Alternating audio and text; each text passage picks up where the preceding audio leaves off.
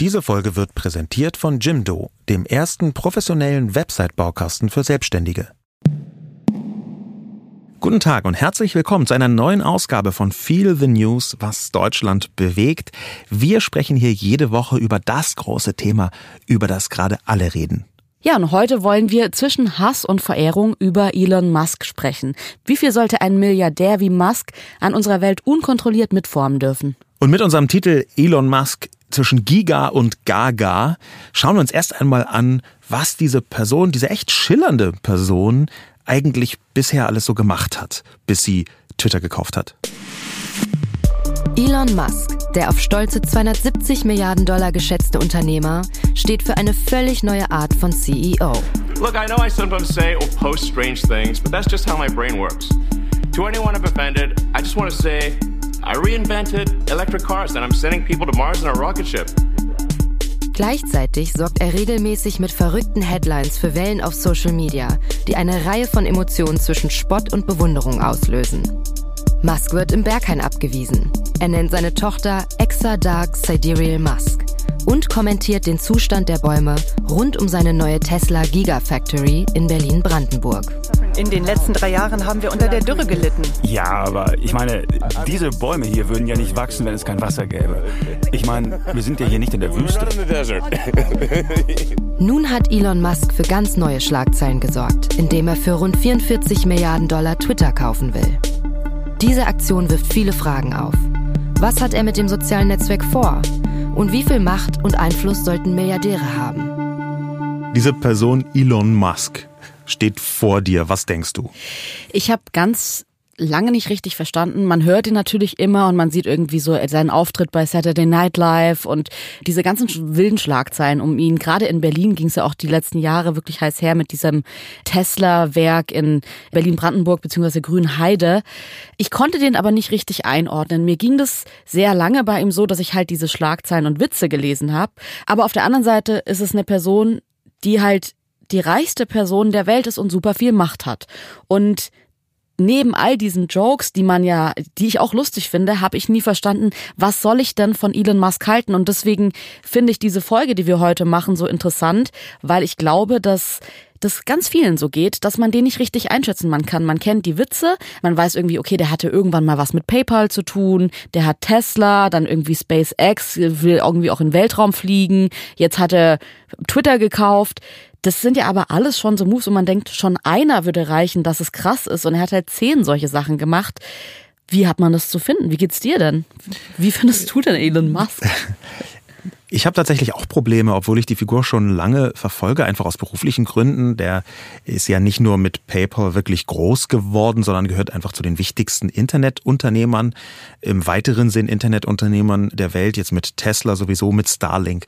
Er hat kürzlich äh, in die Ukraine Internet gebracht mit seinem Satellitennetzwerk. Das wissen viele Leute nicht, aber diese Firma SpaceX, die hat nebenberuflich nicht nur, dass sie Raketen hat, mit denen man zum Mars fliegen kann, sondern nebenberuflich haben sie auch noch fast 2000 Satelliten in den Orbit geschossen, wo man überall auf der Welt Internet runterbeamen kann. Zum Beispiel in der Ukraine, wo natürlich die Russen gerade das Internet versuchen zu stören. Ich habe lange versucht, Elon Musk einzuordnen und bin da ganz oft dran gescheitert. Ich wollte dann äh, so einzelne Details mir rausziehen und ihn daran bewerten. Und das ist nicht leicht, weil er eine ganze Menge Unfug auf der einen Seite macht. Er ist zum Beispiel absoluter Experte für Shitposting, so nennt sich das, dass man einfach mal auf Twitter irgendwas postet und guckt, wie die Reaktion ist und dann irgendwie so halb zurückrüdert oder sagt, ah, ich mach's doch nicht. Und das ist halt wirklich nicht eine sehr schillernde Figur, ist glaube ich noch untertrieben in diesem Fall. Ich finde, dass er auch so schwer einzuordnen ist, weil er ja anders als jetzt ein Jeff Bezos oder ein Mark Zuckerberg, das, die ja so Personen sind, die so auf ein Produkt gehen. Die stehen so für eine Sache. Mark Zuckerberg steht für Facebook. Und bei Elon Musk ist es so, wenn man sich so seine Profile ansieht, also erstmal postet er ja wahnsinnig viel, was ihn schon mal unterscheidet von so anderen Milliardären, die sonst so am Start sind, die oft eher so in Pressemitteilungen arbeiten. Er hat ja echt viele Kanäle, wo er irgendwas postet.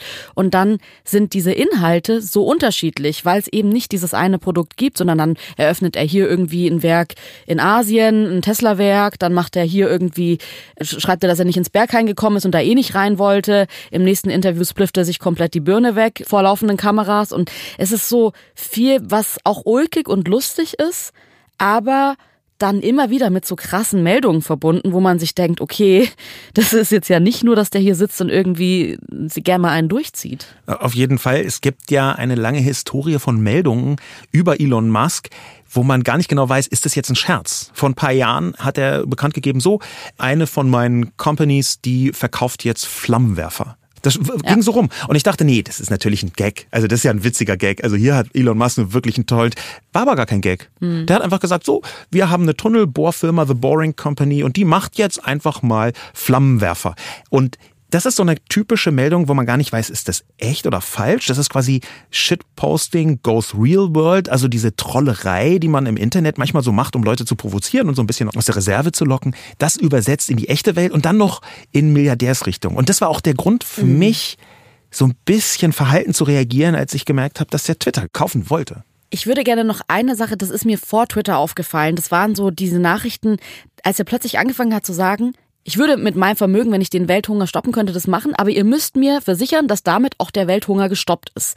Oder er hat, er, dann hat er abstimmen lassen, soll ich Steuern zahlen oder nicht, soll ich zehn Prozent meiner ähm, Aktien, Tesla-Aktien verkaufen, um Steuern zu zahlen oder nicht, stimmt hier ab.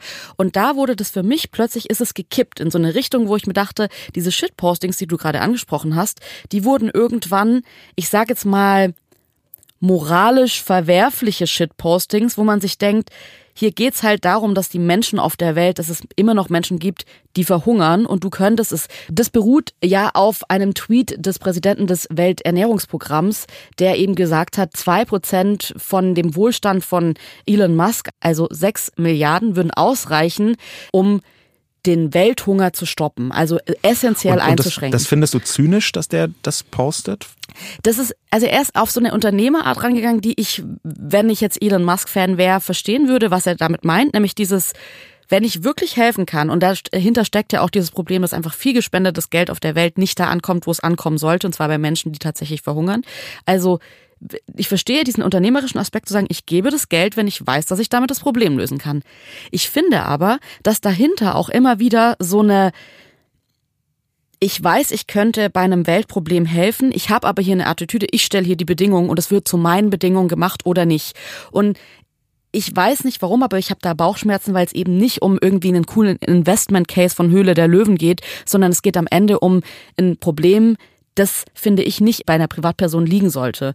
Und da hat es bei mir schon angefangen so zu bröckeln und dann, ähm, hast du es gerade angesprochen, ist Twitter passiert. Twitter muss man vielleicht erklären. In Deutschland benutzen so wenig Menschen Twitter, ich glaube unter drei Prozent, dass vollkommen klar ist, es ist kein Massenphänomen. Aber gerade für Politik und für Journalismus ist Twitter super wichtig, auch in Deutschland.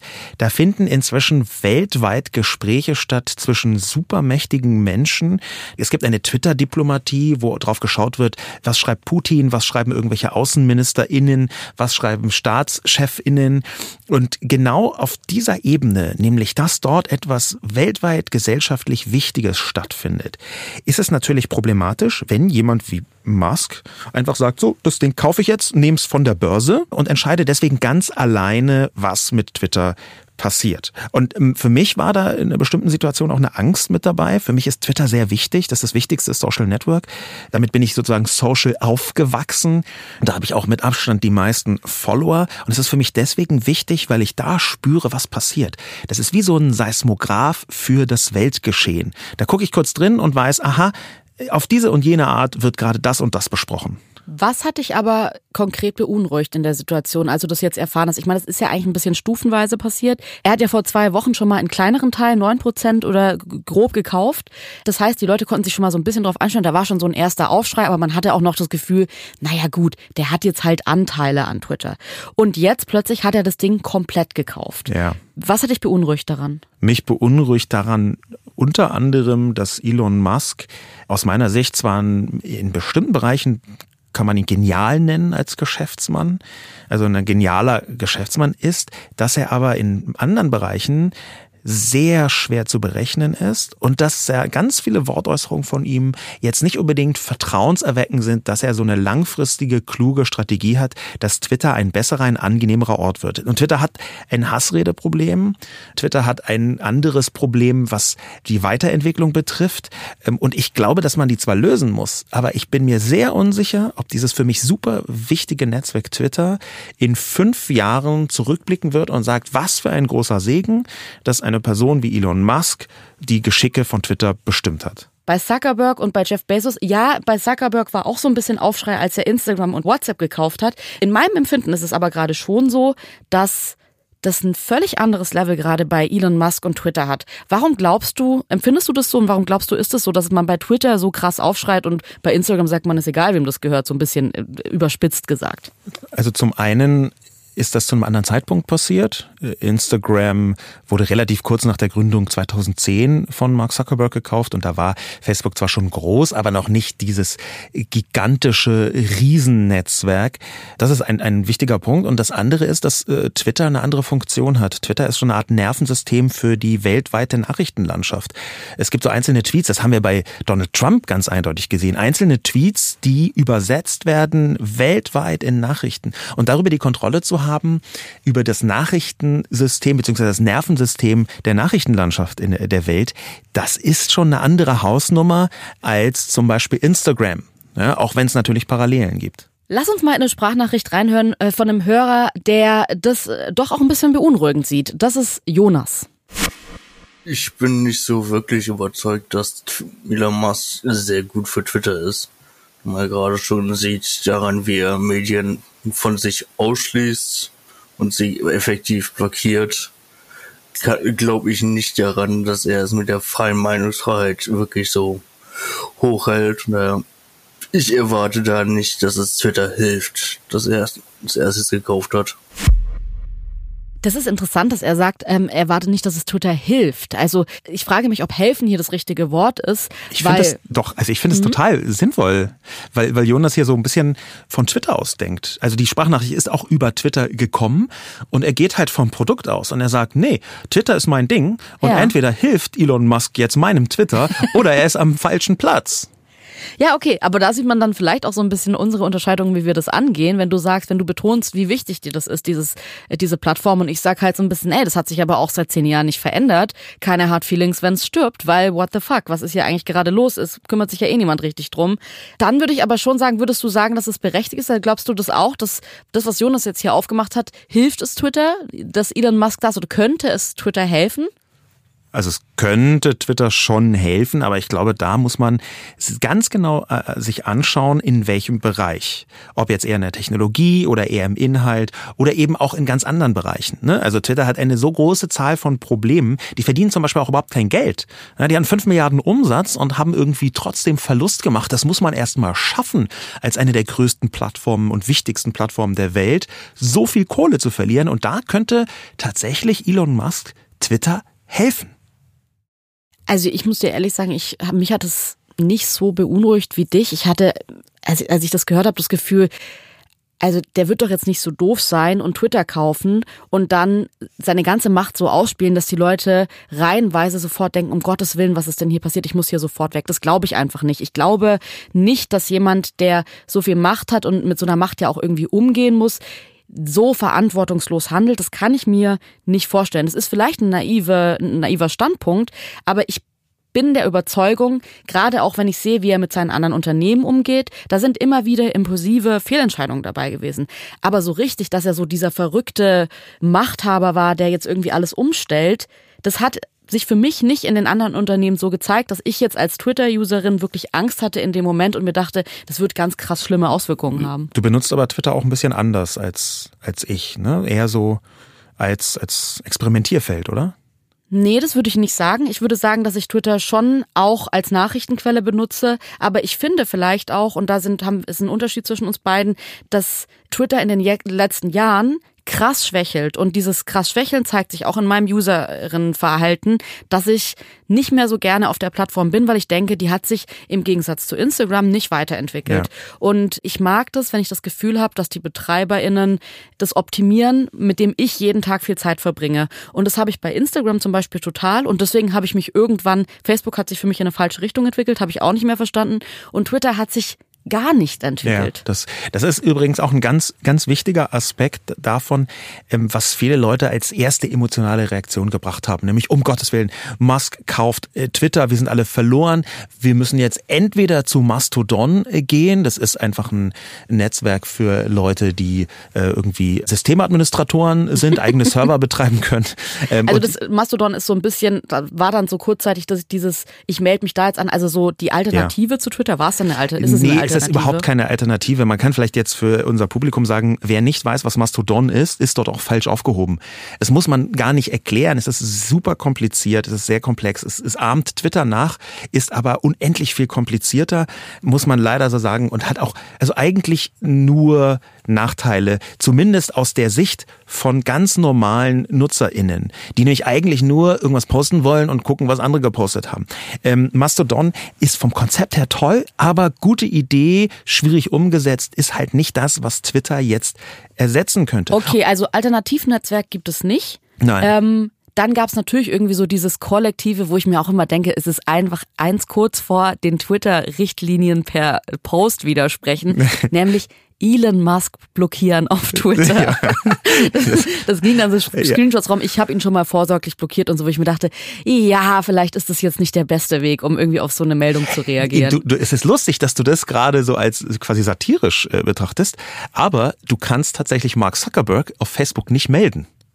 Also es gibt, das ist, ah. und zwar ähm, haben die das, glaube ich, irgendwann eingeführt, weil natürlich eine Million Leute als Gag ihn gemeldet haben und die dann irgendwie so eine ganze Abteilung nur für die Meldungen bereithalten mussten. Aber es wird spannend, genau in diese Richtung zu sehen. Das ist natürlich ein bisschen Psychohygiene. Du blockierst Musk, weil der böse Elon Musk jetzt mein doofes, du, du, du. schönes ja. Aber ähm, Dann gab es aber auch noch die Forderung, Twitter zu verstaatlichen. Was ja, ja, also im Gegensatz zu Elon Musk blockieren, ist das jetzt für mich schon eine Forderung, wo ich sagen würde, okay, interessant ist ja bei anderen Unternehmen jetzt nicht so, dass man sagt irgendwie, ich bin dafür, dass Adidas oder Nike verstaatlicht wird. Also da würde ich sagen, ja, es gibt Leute, die wollen alles verstaatlichen, aber das ist so ein Reflexruf, sogar von einigermaßen zurechnungsfähigen Personen, die dann sagen, nee, also wir müssen Twitter oh, komplett unter demokratische Kontrolle bringen und verstaatlichen oder öffentlich-rechtlich endlich äh, machen. Und es gibt schon ganz lange auch von wirklich vernünftigen Menschen, Bestrebung, öffentlich-rechtliche soziale Medien an den Start zu bringen. Und da glaube ich, das ist Quatsch. Und ich glaube es deswegen, mhm. weil diese Leute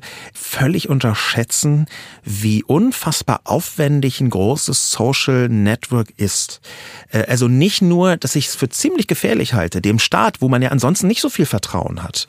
Ja, gerade so in dieser großen linken Bubble, die jetzt gerade verstaatlichen ruft, da gibt es ganz viele Leute, die sagen irgendwie Politikversagen und Polizeigewalt und äh, Korruption, die sind da ganz vorne mit dabei, aber auf einmal wollen sie dem Staat in die Hände geben, die Macht über ein ziemlich wichtiges Meinungsinstrument. Das geht für mich irgendwie nicht so richtig naja, zusammen. Ich würde fast auch sagen, solange ich irgendwie meinen Impfausweis noch nicht äh, elektronisch erneuern kann oder im Bürgeramt mein Personalausweis irgendwie nicht da hingehen muss, solange habe ich jetzt nicht so gute nee. Gedanken, wenn ich mir vorstelle, dass jetzt der Staat irgendwie dafür verantwortlich ist, gemeldete Tweets zu löschen oder so. Ja. Obwohl das ja tatsächlich ein Problem ist, kommen wir später noch zu. Ja. Aber da würde ich auch sagen, okay, das ist schwierig. Man muss allerdings einen Unterschied machen zwischen verstaatlichen und in Deutschland verstaatlichen. Ne? Diesen Unterschied muss man deswegen machen, weil in Deutschland verstaatlichen würde wahrscheinlich eine Faxpflicht für Tweets automatisch nach sich ziehen. Und trotzdem, der Grund, warum das aus meiner Sicht Quatsch ist, den sollte man vielleicht noch ein bisschen ausformulieren. Nicht nur, weil der Staat nicht zu viel Macht haben darf, aus meiner Sicht, über Meinungsbildungsprozesse, sondern auch, weil der Aufwand gigantisch ist, das weiterzuentwickeln. Du hast es gerade super gesagt. Twitter hat sich einfach fast gar nicht weiterentwickelt. Es gibt hundert verschiedene Produkte, die Twitter ausprobiert hat und dann einfach komplett gegen die Wand gefahren hat. Da ist Mark Zuckerberg mit Instagram viel, viel besser bei der Weiterentwicklung.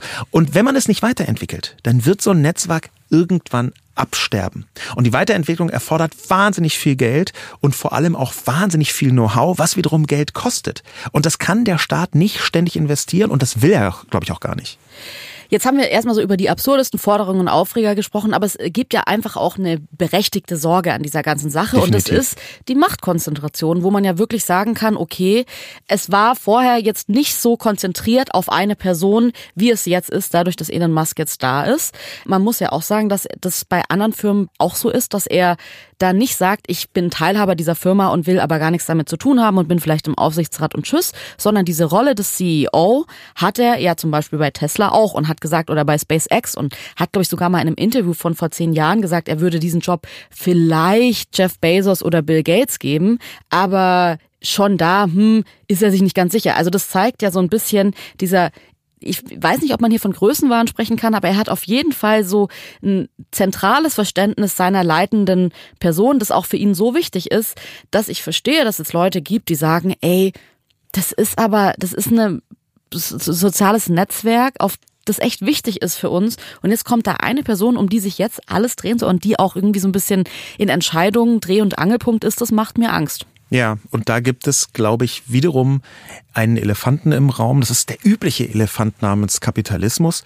Denn natürlich ist mit jeder solchen Entscheidung ein Milliardär kauft, und hier glaube ich, muss man gar nicht gendern, ein Milliardär kauft eine große Plattform, hat eine große Plattform gegründet, kauft andere Plattformen dazu, kauft äh, eine Meinungsmacht wie eine sehr große Zeitung. Da ist glaube ich, zu Recht immer auch Kapitalismuskritik mit drin. Und trotzdem halte ich es für sehr wichtig, die Kapitalismuskritik zu unterscheiden von Sozialneid. Also die Abgrenzung ist, finde ich, interessant, aber ich frage mich, wie sich das umsetzen lässt jetzt. Ich habe ganz viel gelesen, sollte so eine Person so reich sein. Ich will nicht, dass eine Person so viel Geld hat. Und da steckt für mich irgendwie Kapitalismuskritik drin, aber es steckt für mich auch Sozialneid drin. Und zwar dieses, der hat einfach mehr Geld als ich, oder haben ja ganz viele Leute geschrieben, dieser reiche Fatzke oder sowas. Und das sind so Äußerungen, wo ich mir denke, ab wann wird es Kapitalismuskritik und wo ist es Sozialneid? Ich glaube, es ist gar nicht so leicht, aber was man erstmal festhalten kann, ist, das ist eine grundsätzliche Frage, ob jemand eine solche Macht haben sollte. Ich glaube allerdings persönlich, dass das eine Frage ist, die ein bisschen in die Irre führt. Denn es ist ja nicht so, dass vorher einfach ein gemeinnütziger Kinderchor Twitter verantwortlich und Twitter Eigentümer war, sondern vorher waren das Unternehmen, die wie BlackRock zum Beispiel auch echt krass und echt intensiv in der Kritik stehen und jetzt nicht unbedingt dafür, dass sie zu sozial mit der Welt mhm. umgehen. Und das sind schon Dinge, die man mit berücksichtigen kann. Meinetwegen kann man gerne die Systemfrage stellen und sagen, ist Kapitalismus insgesamt sinnvoll? Ich bin mir aber nicht sicher, ob die in diesem Detail, gerade was Twitter angeht, so einfach zu verhandeln ist. Es, da kann es Gegenmeinungen geben, aber ich glaube, das ist kein besonders leichtes Beispiel. Was man so ein bisschen zusammenfassen kann, ist, dass diese Meldung, dass Elon Musk Twitter gekauft hat, bei ganz vielen Menschen so große existenzielle Fragen, Sorgen und Ängste hervorgerufen hat. Und das ist, glaube ich, auch so ein bisschen das Stimmungsbild, wenn Leute dann sagen, ich gehe jetzt weg, ich blockiere den jetzt, ich mache mir ganz große Sorgen, wie das jetzt weitergehen soll. Das ist nicht einfach nur ein Move gewesen, sondern es war ein politischer Move. Und da ist dahinter auf jeden Fall noch eine größere Frage. Und ja. um die genauer zu verstehen, finde ich es wichtig, dass wir vielleicht mal so ein bisschen uns ansehen, wer ist denn eigentlich Elon Musk? Was steht da für eine Person dahinter und warum ist man vielleicht auch so skeptisch und kritisch ihm gegenüber oder, und das gibt es ja auch, glorifiziert ihn fast. Also es gibt ja wirklich auch einfach eine Elon Musk Gemeinde im Internet, wo man das Gefühl hat, das sind Menschen, also der könnte ein äh, kleines Lämmchen umbringen und die Leute würden sagen, das ist Genius, was er hier macht. Das habe ich noch nie zuvor so gesehen. Das ist definitiv richtig. Seine Followerschaft, die er jetzt schon hat, nicht nur auf Twitter, sondern fast überall, zum Beispiel Tesla-Jünger oder auch die ganze Krypto-Bubble. Er ist ja sehr mit den ähm, Kryptowährungen unterwegs, verbandelt und promotet die und warnt vor denen immer ein bisschen im Wechsel, je nachdem welches ist.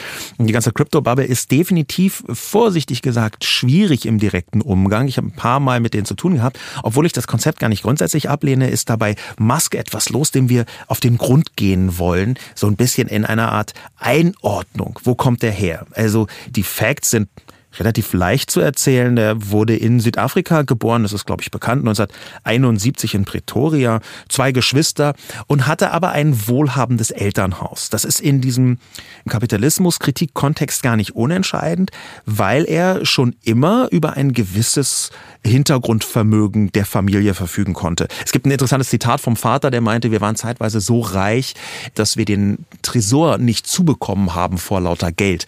Keine Ahnung, wie viel Angeberei das ist, aber das ist erstmal sein Hintergrund. Wobei ich da schon sagen würde, natürlich, der ist reich geboren, oder hat einfach so einen guten Background, einen finanziellen, aber er ist heute der reichste Mann der Welt und vielleicht muss man da trotzdem eine Abstufung machen, weil viele Menschen werden reich geboren und sind heute nicht der reichste Mann oder der reichste, die reichste Frau der Welt.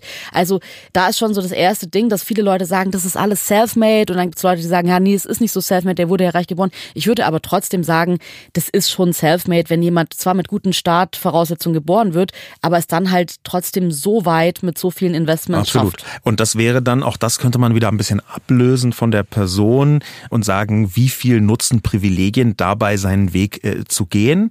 Das wäre eine sehr interessante Diskussion und dann könnte man im gleichen Atemzug aber auch sagen, ja, er hatte auch Herausforderungen, die Scheidung seiner Eltern zum Beispiel und dass der, der Vater wohl wirklich extrem toxisch war. Also so problematisch, dass er wahnsinnig darunter gelitten hat. Und ich glaube nicht, dass es sinnvoll ist, jetzt aus der Ferne zu Küchenpsychologisieren, aber dass ein toxischer Vater und eine Scheidung, die man durchmacht, durchaus Probleme verursachen kann, die äh, ins spätere Leben, er ist ja inzwischen über 50, äh, reinwirken, das ist jetzt auch nicht völlig ausgedacht. Ja? Und er wurde in der Schule gemobbt. Das sind alles, das sind alles Dinge, die vielleicht auch so ein bisschen seine durchaus schwierigen sozialen Erscheinungsformen im Internet zumindest mit einem Hintergrund versehen. Wenn ich mir das so anhöre, was du gerade auch sagst, wie der aufgewachsen ist und so, dann denkt man ja, okay, jetzt verstehe ich, wie der ist, jetzt kann ich den vielleicht in eine Schublade stecken, der ist so ganz okay, hat so ein bisschen privaten Struggle gehabt, aber eigentlich so finanziell so, dass er immer so das Beste aus dem, was er bekommen hat, gemacht hat und es wurde noch besser, so alles, was er angefasst hat, wurde zu, zu Gold oder zu Geld vielleicht. Also denkt man dann so.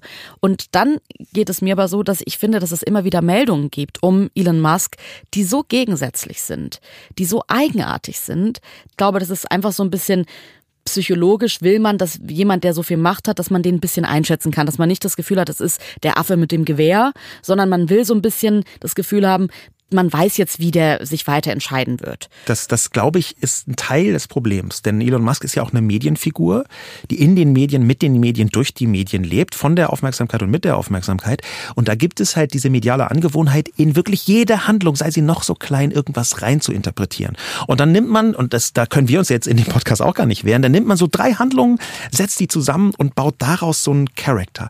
Aber wenn jemand, und das glaube ich wirklich, so gegensätzlich und so wenig strategisch vorgeht wie Elon Musk in vielen persönlichen Inszenierungsbereichen, dann ist das, glaube ich, eine Strategie, die in die Irre führen kann. Ja, da würde ich aber halt dir widersprechen und sagen, ich finde nämlich, dass er manchmal nur vermeintlich nicht strategisch vorgeht, weil zum Beispiel diese random Twitter-Abstimmung, ob er spenden soll oder nicht, durch Steuern, so eine offene Frage in den Raum zu stellen, da habe ich manchmal bei ihm das Gefühl, er wäre gerne dieser coole, ich mache mal mit einer Twitter-Abstimmung hier und dann zehn Prozent der Tesla-Aktien weg und und schau. So ist er aber gar nicht. Ich glaube, dass da oft viel mehr Berechnung dahinter steckt. Und gerade wenn Expertinnen dann auch sagen, diese Schritte waren voraussehbar, wenn man sich ein bisschen mit ihm befasst hat. Es sah nur auf den ersten Blick so aus, als würde das jetzt gerade Twitter wirklich entscheiden lassen. Dann denke ich halt, da ist wieder dieser Gegensatz drin, dass er manchmal Sachen macht, von denen ich denke, das ist sehr unüberlegt, das ist sehr impulsiv, fast schon infantil, kindlich, wie er sich da entscheidet. Und dann gibt es Momente, von denen ich glaube, das ist, da ist eine knallharte Strategie dahinter. Da weiß er, wie er sich jetzt positioniert und wie er sich zeigt und bedient natürlich auch total diesen zerstreuten Elon Musk, der ja bei Saturday Night Live in seinem Stand-up auch gesagt hat, hier, ich bin die erste Person mit Asperger-Syndrom, die hier anscheinend gerade ein Stand-up macht oder zumindest die erste, die es zugibt. Und da dachte ich mir auch so, ach interessant, das ist ja voll das Big Announcement, zu sagen, ich, hallo, ich habe Asperger-Syndrom. Das ist aber schon wieder halb in so einem Witz mit so einem Layer verpackt, dann auch wieder alle anderen angreifend. Also da ist für mich ganz viel drin, was so ein bisschen das erklärt, wie er ist und dann wieder überhaupt nicht. Und genau diese Gegensätzlichkeit, die du gerade so rausgearbeitet hast, die ist aus meiner Sicht Teil seiner Persönlichkeit online. Ich rede jetzt nicht davon, wie er wirklich als Person ist, das weiß ich nicht, sondern wie er sich präsentiert. Und da habe ich irgendwann für mich entschieden, dass ich es mir leichter mache, indem ich sage, es gibt einen Tech-Unternehmer, Elon Musk, Es gibt also eine Person, die mit den Unternehmungen, die sie macht, super erfolgreich ist und die versucht ganz präzise bestimmte Märkte sehr langfristig und sehr klug aufzurollen. Mit Tesla ist das ganz eindeutig so gewesen. Und dann gibt es die Media-Persona Elon Musk, also die Privatperson, die irgendwie äh, zum Beispiel in einem Podcast anfängt zu kiffen und dann absurde Dinge tut und sagt. Ich finde, man kann das aber ehrlich gesagt nicht so gut trennen, weil es ja auch einige Business-Entscheidungen gab, dass er Unternehmen äh, so äh, relativ kommentarlos irgendwie so losgelassen hat, da rausgegangen ist, die wegverkauft hat, wo man sich dachte, äh, das waren komische Aktionen. Also ich finde, dass diese zwei Personas manchmal auch so ein bisschen ineinander fließen oder das, jetzt. Das kann gut sein. Äh, das ist ja auch von mir so eine Hilfskonstruktion. Aber vielleicht ist das auch ein bisschen Rettungsanker, ein mhm. Hoffnungsanker für mich gewesen, nämlich zu hoffen, was mit Twitter jetzt passiert, würde er von mhm. dem Tech-CEO geprägt, der Ahnung hat, wie das Internet ja. funktioniert. Da ist es genau, glaube ich, der richtige Moment, die Rolle von Elon Musk bei der Weiterentwicklung von Twitter, die überfällig mhm. ist, genau der richtige Moment, um hier eine Sprachnachricht reinzubringen von jemandem, der erklärtermaßen selbst Elon Musk für eine ganz wichtige und große Unternehmerpersönlichkeit hält, nämlich Frank Thelen, der uns dankenswerterweise eine Sprachnachricht geschickt hat. Mich freut das, dass ähm, Elon wahrscheinlich Twitter übernehmen wird. Ich finde, das Produkt und die Plattform ähm, hat sich einfach nicht mehr gut weiterentwickelt. Ähm, auch das Board und das Management ähm, ja, haben es einfach nicht progressiv weiterentwickelt, wie zum Beispiel so ein, so ein TikTok. Ich glaube, Elon hat einen sehr guten Plan, was er machen möchte. Zum Beispiel die Algorithmen Open Source machen, sodass jeder nachvollziehen kann, warum was wie hoch äh, gerankt wird oder, oder angezeigt wird. Und er hat einfach bewiesen, er kann Produkte bauen. Er kann wirklich Leute begeistern, das richtige Talent äh, reinholen und wirklich erstaunliche Dinge umsetzen. Das heißt, für mich, ich sehe das Ganze positiv. Ich glaube, er wird da kein böses Unternehmen oder ein profitgetriebenes Unternehmen aufbauen, sondern er will wirklich, glaube ich, einfach eine gute Plattform machen. Jack Dorsey, der Gründer und ehemalige CEO, ist absolut an seiner Seite. Er sagt, wenn es einer kann, dann Elon. Und von daher würde ich sagen, wir können uns in den nächsten, wahrscheinlich schon Monaten, weil auch Dinge ja schnell umsetzt, in den nächsten Monaten wirklich auf ein neues, auf ein besseres Twitter freuen. Aber die Zeit wird es zeigen. Was ich daran mag, ist, es wird ja immer, Frank Thelen wird ja immer so ein bisschen belächelt. Und dann heißt es irgendwie hier so Elon Musk Ultra und so. Und das wäre so ein mega verblendeter Elon Musk-Fan.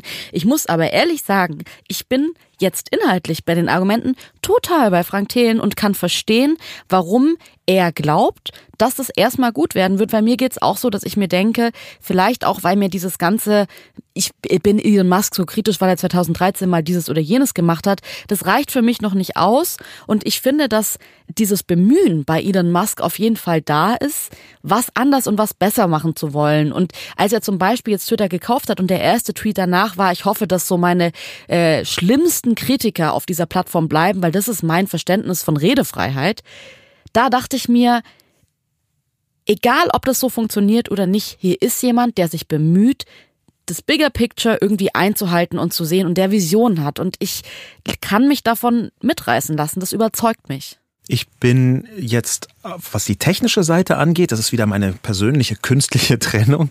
Was die technische Seite angeht, bin ich da auch bei Frank Thelen, den ich auch einfach schätze als, als jemanden, ja. der Unternehmertum groß gemacht hat. In Deutschland auf so einer Startup-Ebene mit Höhle der Löwen. Aber diese Zweiteilung, tech-seitig okay, aber inhaltlich auch als Mediapersona schwierig. Da sind wir ein bisschen unterschiedlicher Meinung, befürchte ich. Denn Elon Musk hat in der Vergangenheit schon ein paar Mal bewiesen, dass er äh, zum Beispiel Kritiker angefangen hat zu silenzen, wie man so in der Diskussionsbubble äh, sagt. Also versucht hat, Kritiker verstummen zu lassen. Er hat das zum Beispiel gemacht, indem er JournalistInnen äh, öffentlich geschämt hat und hat öffentlich auf denen rumgehackt für Artikel, von denen er dachte, dass sie falsch sind. Und da gibt's eine lange Geschichte, gerade mhm. mit Tesla zusammen. Und so jemand spricht jetzt sehr offensiv über Redefreiheit.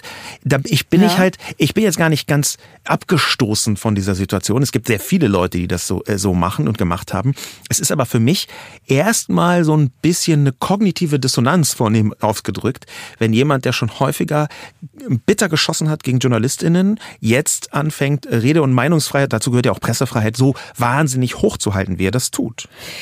Ich verstehe deinen Punkt da total und ich finde natürlich, das ist absolut nicht vertretbar zu sagen, dass es irgendwie ein Verhalten ist, das cool ist. Ich finde aber auch, wenn man sich seine Geschichte ansieht, und das haben wir gerade gemacht, dann ist der ja nicht von Anfang an der Medienprofi, der er vielleicht heute sein sollte, sondern dann ist es ein Unternehmer, der irgendwann ja fast schon so eine Superstar-Rockstar-Figur in der Gesellschaft bekommen ja, hat. nicht nur fast, sondern eigentlich sogar Ja. richtig doll. Ne? Richtig doll, genau. Und ich glaube, dass es unter, also jetzt in seiner Größenordnung natürlich nicht mehr, aber es gibt drunter schon viele, die viel mehr unterm Radar bleiben. Man muss bei ihm auch sagen, es ist natürlich auch selbst gewählt. Also er tritt ja dann auch überall auf und hat diese ganzen Auftritte, die auch kontrovers sind. Finde aber, dass man, wenn wir wieder bei Fehlerkultur sind, bis sind wir einfach fast jede Folge, aber es ist tatsächlich ein wichtiges Thema. Also er kommt mir heute viel reflektierter vor, als das vor zehn Jahren der Fall war, zumindest in seinen Aussagen, in seinen, wie er sich einem, einem anderen Menschen gegenüber verhält.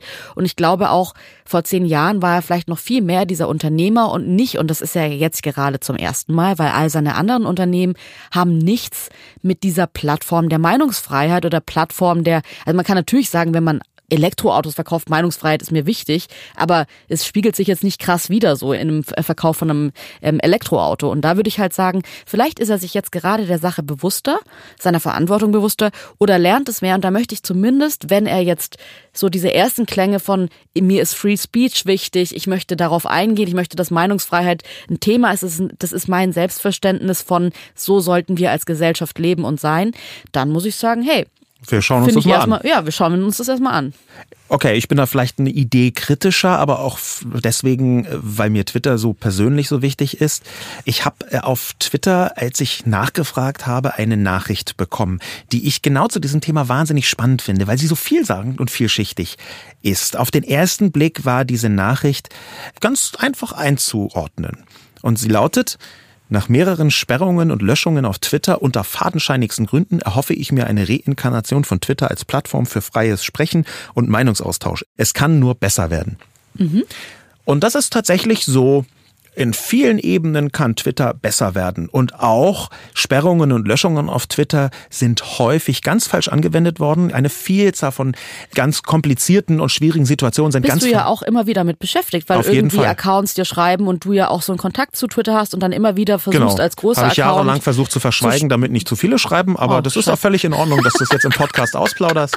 Ja, aber ich finde es genau. ganz kurz mal, ne, ich finde es eigentlich gut, weil das zeigt auch so ein bisschen dein Engagement für dieses Netzwerk, weil du glaubst da wirklich dran. Und wenn dann Leute zu Unrecht gesperrt oder gelöscht Absolut. werden, dann kämpfst du dafür. Und das finde ich ist ja eigentlich so ein alltägliches oder du meldest auch ganz arg oft Beiträge, wenn sie nicht richtig sind, wo ich mir immer denke, wieso meldest du das denn? Es kommt Ja, also eh wenn sie nicht durch. richtig sind, ich gehe jetzt nicht so äh, durchs Nein, Internet so XKCD-mäßig und sage, "Here, someone is wrong on the Internet. Nein. Nein, dann aber natürlich so Hass und Hetze. Ja. Dann kann ich zumindest sagen, hm, da bin ich der Meinung, das ist nicht richtig. Und manchmal ist es wahr und manchmal ist es nicht wahr. Aber es gibt interessante Wolte in dieser Wortmeldung auf Twitter. Mhm. Denn die Person, die das gesagt hat, dass sie unter den äh, fadenscheinigsten Gründen gesperrt und gelöscht worden ist, wenn man sich das äh, Profil näher anschaut, und deswegen sage ich auch nicht, wer das ist, aber wenn man sich das Profil näher anschaut, dann sieht man, dass es offenbar eine vergleichsweise rechte Person sein dürfte. Die hat jedenfalls teilweise Rechtsextreme retweetet, die vom Verfassungsschutz beobachtet werden.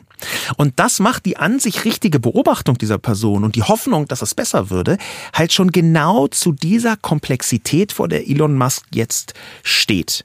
Denn aus meiner Sicht hat Elon Musk durchaus ein Verständnis von Redefreiheit, von Meinungsfreiheit, was mh, vorsichtig gesagt schwierig ist. Der ist als politische Haltung libertär. Ja, das bedeutet eigentlich, dass er in absoluten Minimalstaat so wenig Regeln wie irgend möglich haben äh, möchte. So im weiteren Sinn kann man das äh, so sagen. Aber es ist eine wichtige Erkenntnis aus den letzten 10, 15 Jahren sozialer Medien, dass die absolute Freiheit der Rede, die viele Libertäre, und ich weiß nicht, ob das bei Musk ebenso ist, aber die viele Libertäre folgen, also in eine absolute Freiheit zu reden, dass die Kontrawirkung hat. Denn A geht es schon darum, ob man überhaupt erträgt, auf einer Plattform zu sein. Und wenn man da alle rausekelt, die irgendwas sagen wollen, weil man halt rumrotzt und rumaxtet, dann ist das auch eine Einschränkung von Redefreiheit.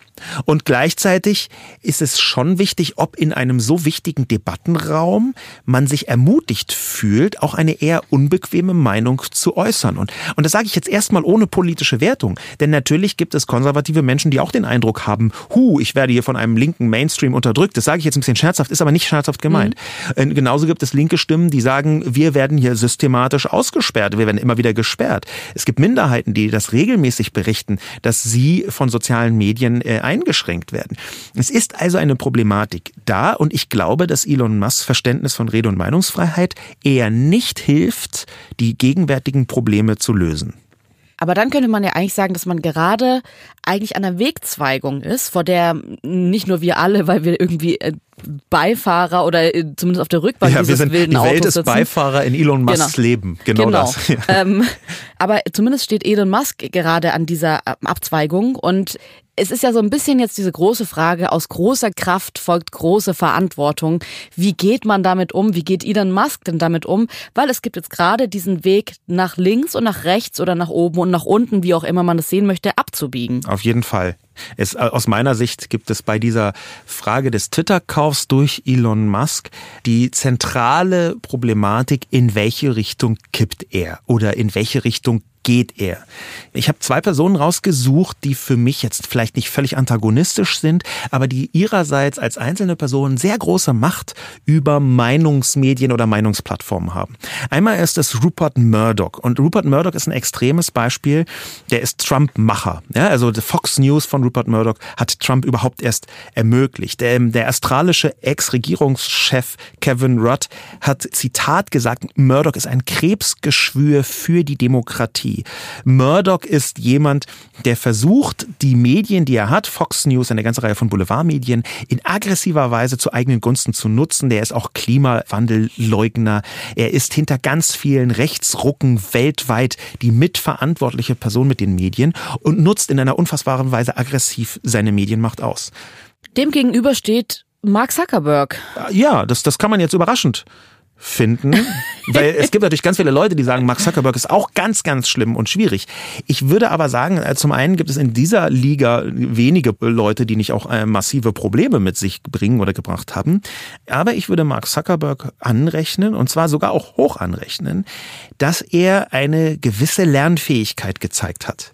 Es ist halt im Unterschied zu Murdoch etwas, wo ich sagen würde, bei allen Problemen, die Facebook verursacht hat, und das sind radikale und krasse Probleme, gibt es bei Mark Zuckerberg etwas wie eine Einsichts- und Lernfähigkeit.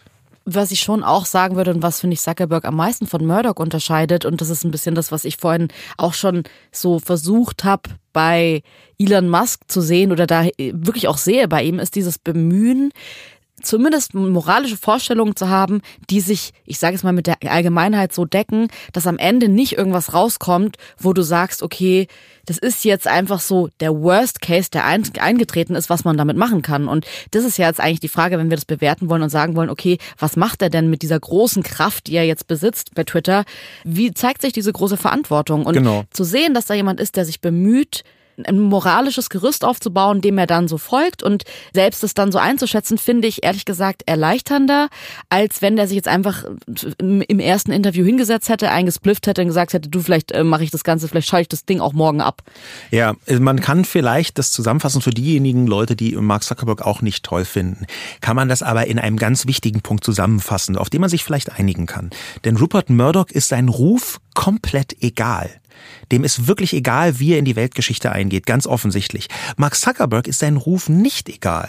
Der will schon bei einem großen Teil der Bevölkerung zumindest nicht als ganz katastrophal schlecht dastehen. Und da ist die Entscheidung von Elon Musk, er eher in Richtung Rupert Murdoch, mein Ruf ist mir scheißegal, oder eher in Richtung Mark Zuckerberg. Ich achte so ein bisschen darauf, was die Öffentlichkeit sagt. Was hilft uns das jetzt? Wie können wir das jetzt besser einschätzen? Was würdest du denn jetzt für dich sagen? Wie nimmst du Elon Musk jetzt wahr, so gerade auch mit den ganzen Hintergrundstories, die wir jetzt haben?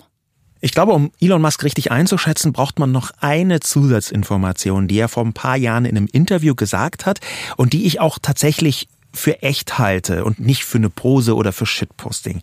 Elon Musk hat nämlich gesagt, ich glaube 2018, er ist fest davon überzeugt, dass wir in einer Simulation leben. Also er geht davon aus, dass wir gar nicht in der realen Welt leben, mhm. sondern in einer Art Computersimulation von irgendwelchen höheren Wesen. Und vielleicht hilft das beim Verständnis von Elon Musk. Und vielleicht hilft das auch dabei, irgendwie seine komischen Trollereien und Shitpostings und seine ganze Persönlichkeit besser zu verstehen, dass da jemand denkt, eigentlich ist das ein großes Spiel und ich teste mal die Grenzen aus. Es würde zumindest auch erklären, warum er in so vielerlei Hinsicht mutig ist, Dinge zu wagen, auszuprobieren, großen Visionen zu folgen, die dann wieder über den Haufen zu werfen, was Neues zu starten, weil das ist ja schon in dieser ganzen Biografie da gäbe es ja schon einige Gründe, vielleicht auch zu sagen, okay, ich bin jetzt niedergeschlagen, es geht jetzt nicht mehr, ich gebe jetzt auf und das ist der Grund dafür und dass er eigentlich immer so einen draufsetzt und weitergeht und das nächste und dann nochmal hier ausprobieren und hier noch eine neue Version und da nochmal. Das setzt sich für mich jetzt ein bisschen besser zusammen, gerade wenn man irgendwie auch seinem Social Media Profil auf Twitter jetzt folgt und das sieht, was er da so den ganzen Tag rausbringt. Ich habe hier meinen neuen Sohn auf dem Arm, wir kriegen gleich noch ein Kind, ich bin aber nicht mehr mit meiner Frau zusammen, wir leben in einer fluent Beziehung und sind wir denn überhaupt alle echt und was macht euch eigentlich glücklich und hier ist ein neues Tesla-Werk. Das ist so, das ist so viel und Überforderung, aber das ist natürlich, wenn man das jetzt so ein bisschen zusammensetzt, baut sich ein Bild zusammen, dass man zumindest besser nachvollziehen kann. Von verstehen würde ich noch nicht sprechen, weil ich finde, das macht natürlich, also zu sagen, wir verstehen, dass er unberechenbar ist, macht das Ganze jetzt nicht berechenbarer. Nee. Für mich ist das große Learning, dass es völlig unverständlich ist, warum Elon Musk nicht ins Berghain reingekommen ist. Er hätte einfach genau da reingehört. Wer gehört mehr ins Berghain als Elon Musk? Ja, vielleicht hat er einfach das Falsche angehabt. Das kann ja sein. Trotzdem kann man sich jetzt am Ende und vor allem nach so einer Sendung diese große Frage stellen, die wir auch am Anfang gestellt haben. Was steckt hinter Elon Musk? Ist es Giga oder ist es ein bisschen Gaga? Wie ist der so drauf? Was ist da so los? Und ich finde, was sich für mich immer mehr zeigt. Und das kann man eigentlich sehr, sehr gut sehen, wenn man sich eine Erkenntnis von Ashley Vance ansieht. Und zwar ist es der Wirtschaftsjournalist und Autor der Musk-Biografie, der über 40 Stunden mit Elon Musk verbracht hat, aber über 200 Gespräche auch mit seinem Umfeld geführt hat. Und der hat so ein bisschen gesagt, um Elon Musk zu verstehen, ist es einfach so, dass der am Ende einem Grundsatz folgt und zwar teilt der Menschen ein in Menschen sind entweder für mich oder gegen mich. Also dieser selbst kreierte Loyalismus, dass man sagt, entweder ihr seid loyal oder ihr seid nicht loyal, so teile ich euch ein. Und man kommt das ja. hört sich problematisch an. Total. Das hört sich total problematisch an. Und ich finde, man kommt auch selbst sehr schnell, deswegen sage ich auch selbst kreiert von ihm, in so ein, dass man entweder Fan ist oder man ist kein Fan. Man verteufelt ihn oder man bejubelt ihn. Und ich glaube, da müssen wir wegkommen, weil da sehe ich eigentlich diese größte Gefahr in diesem ganzen Ding. Ich glaube, man muss ihn kritisieren können und trotzdem ja auch anerkennen können, seine Leistung anerkennen können. Und das ist immer so ein bisschen leider schade ist, dass es entweder Leute gibt, die seine Leistung 100 Prozent anerkennen und dann fast keine Kritik zulassen oder Leute, die dann so über seine Leistung so hinweggehen, als wäre das nichts. Und da muss man ja auch sagen, das ist ein bisschen lächerlich, wenn es halt um den reichsten in Anführungszeichen vielleicht auch erfolgreichsten Mann der Welt geht, so zu tun, naja gut, was hat er schon gemacht, der hat halt reiche Eltern gehabt, finde ich ist auch zu einfach. Und was da für mich vor allem das Problem ist, und das merke ich auch jetzt hier an dieser Folge total und vielleicht auch an unserer Fragestellung, wenn man eben sagt, entweder oder, dass es das nicht ein und zulässt. Und ich glaube, am Ende ist es halt erst ein bisschen Giga und er ist auch ein bisschen Gaga oder und ein bisschen Gaga. Und ich glaube, dass es enorm wichtig ist für eine Person, die so viel Macht hat, dass man einen Raum aufmacht, in der Kritik angebracht ist und Kritik nicht sofort in, na, ihr seid halt alle gegen mich, ihr seid halt nicht loyal eingestuft wird.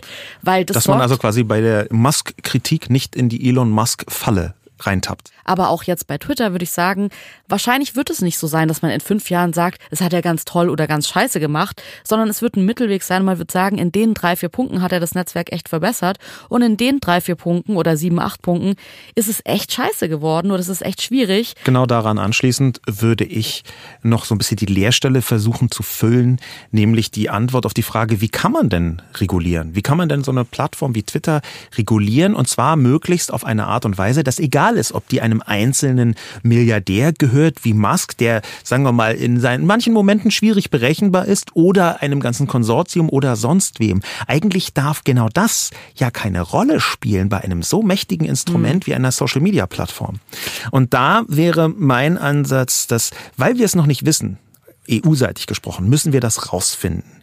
Und da würde ich sagen, weil da so viele wichtige Rechte abgewogen werden müssen, abgewägt gegeneinander werden müssen, Meinungsfreiheit, Verfolgung von Hass und Hetze, das Recht auf Anonymität, die Marktmacht, die auch mit eine Rolle spielt, die Prägemacht für die Realität, was auch super entscheidend ist, wie wir gerade merken, weil da so viel drin ist, wäre ein Lösungsansatz von mir, das ist eigentlich eine Art europäische Versammlung von ganz diversen, ganz unterschiedlichen Menschen bräuchte, die alle auf ihre Weise in ihren Bereichen ExpertInnen sind und die zusammen sich einschließen und über Monate versuchen herauszufinden, wie kann man Plattformen in der EU richtig regulieren und gleichzeitig so viel wie möglich von den Rechten für alle Beteiligten wahren dann ist irgendwann für alle ganz leicht, Elon Musk zu bewerten oder nicht zu bewerten, weil es keine Rolle dafür spielt, ob Twitter in welche Richtung geht. Das war die Folge Feel the News für diese Woche. Schön, dass ihr eingeschaltet habt, Leute. Und wir hoffen, dass wir euch ein bisschen helfen konnten, da Licht ins Dunkel zu bringen, zumindest ein bisschen Licht in den Craziness von Elon Musk zu bringen. Die, die Dunkelheit, die Elon Musk um sich herum aufbaut, diese geheimnisvolle Figur, die nie etwas von sich preisgibt. Ganz genau. Leute, schön, dass ihr eingeschaltet habt. Macht es gut, bleibt gesund und wir hören uns nächste Woche Donnerstag wieder. Bis dahin könnt ihr diesen Podcast natürlich bewerten. Wir freuen uns total, wenn ihr diesen Podcast einer Person in eurem Umfeld weiterempfehlt, dass den noch mehr Leute hören, wenn ihr den teilt in euren Stories und uns vielleicht auch eure Lösungsansätze schreibt. Wie geht ihr mit diesem Thema um? Gibt es Gedanken von euch zu Elon Musk, wo ihr sagt, ey, da müsste man doch mal ansetzen, da fehlt mir eine Regulierung, da fehlt mir eine Regelung, die das Ganze ein bisschen greifbarer machen würde. Macht es gut, bis nächste Woche. Tschüss. Ciao. Diese Folge wurde präsentiert von Jimdo, dem ersten professionellen Website-Baukasten für Selbstständige. Feel the News ist eine Studio Bummens Produktion, produziert von Hanna Marahiel und Jon Hanschin. Ton und Schnitt Chris Kahles und Christian Pfeiffer.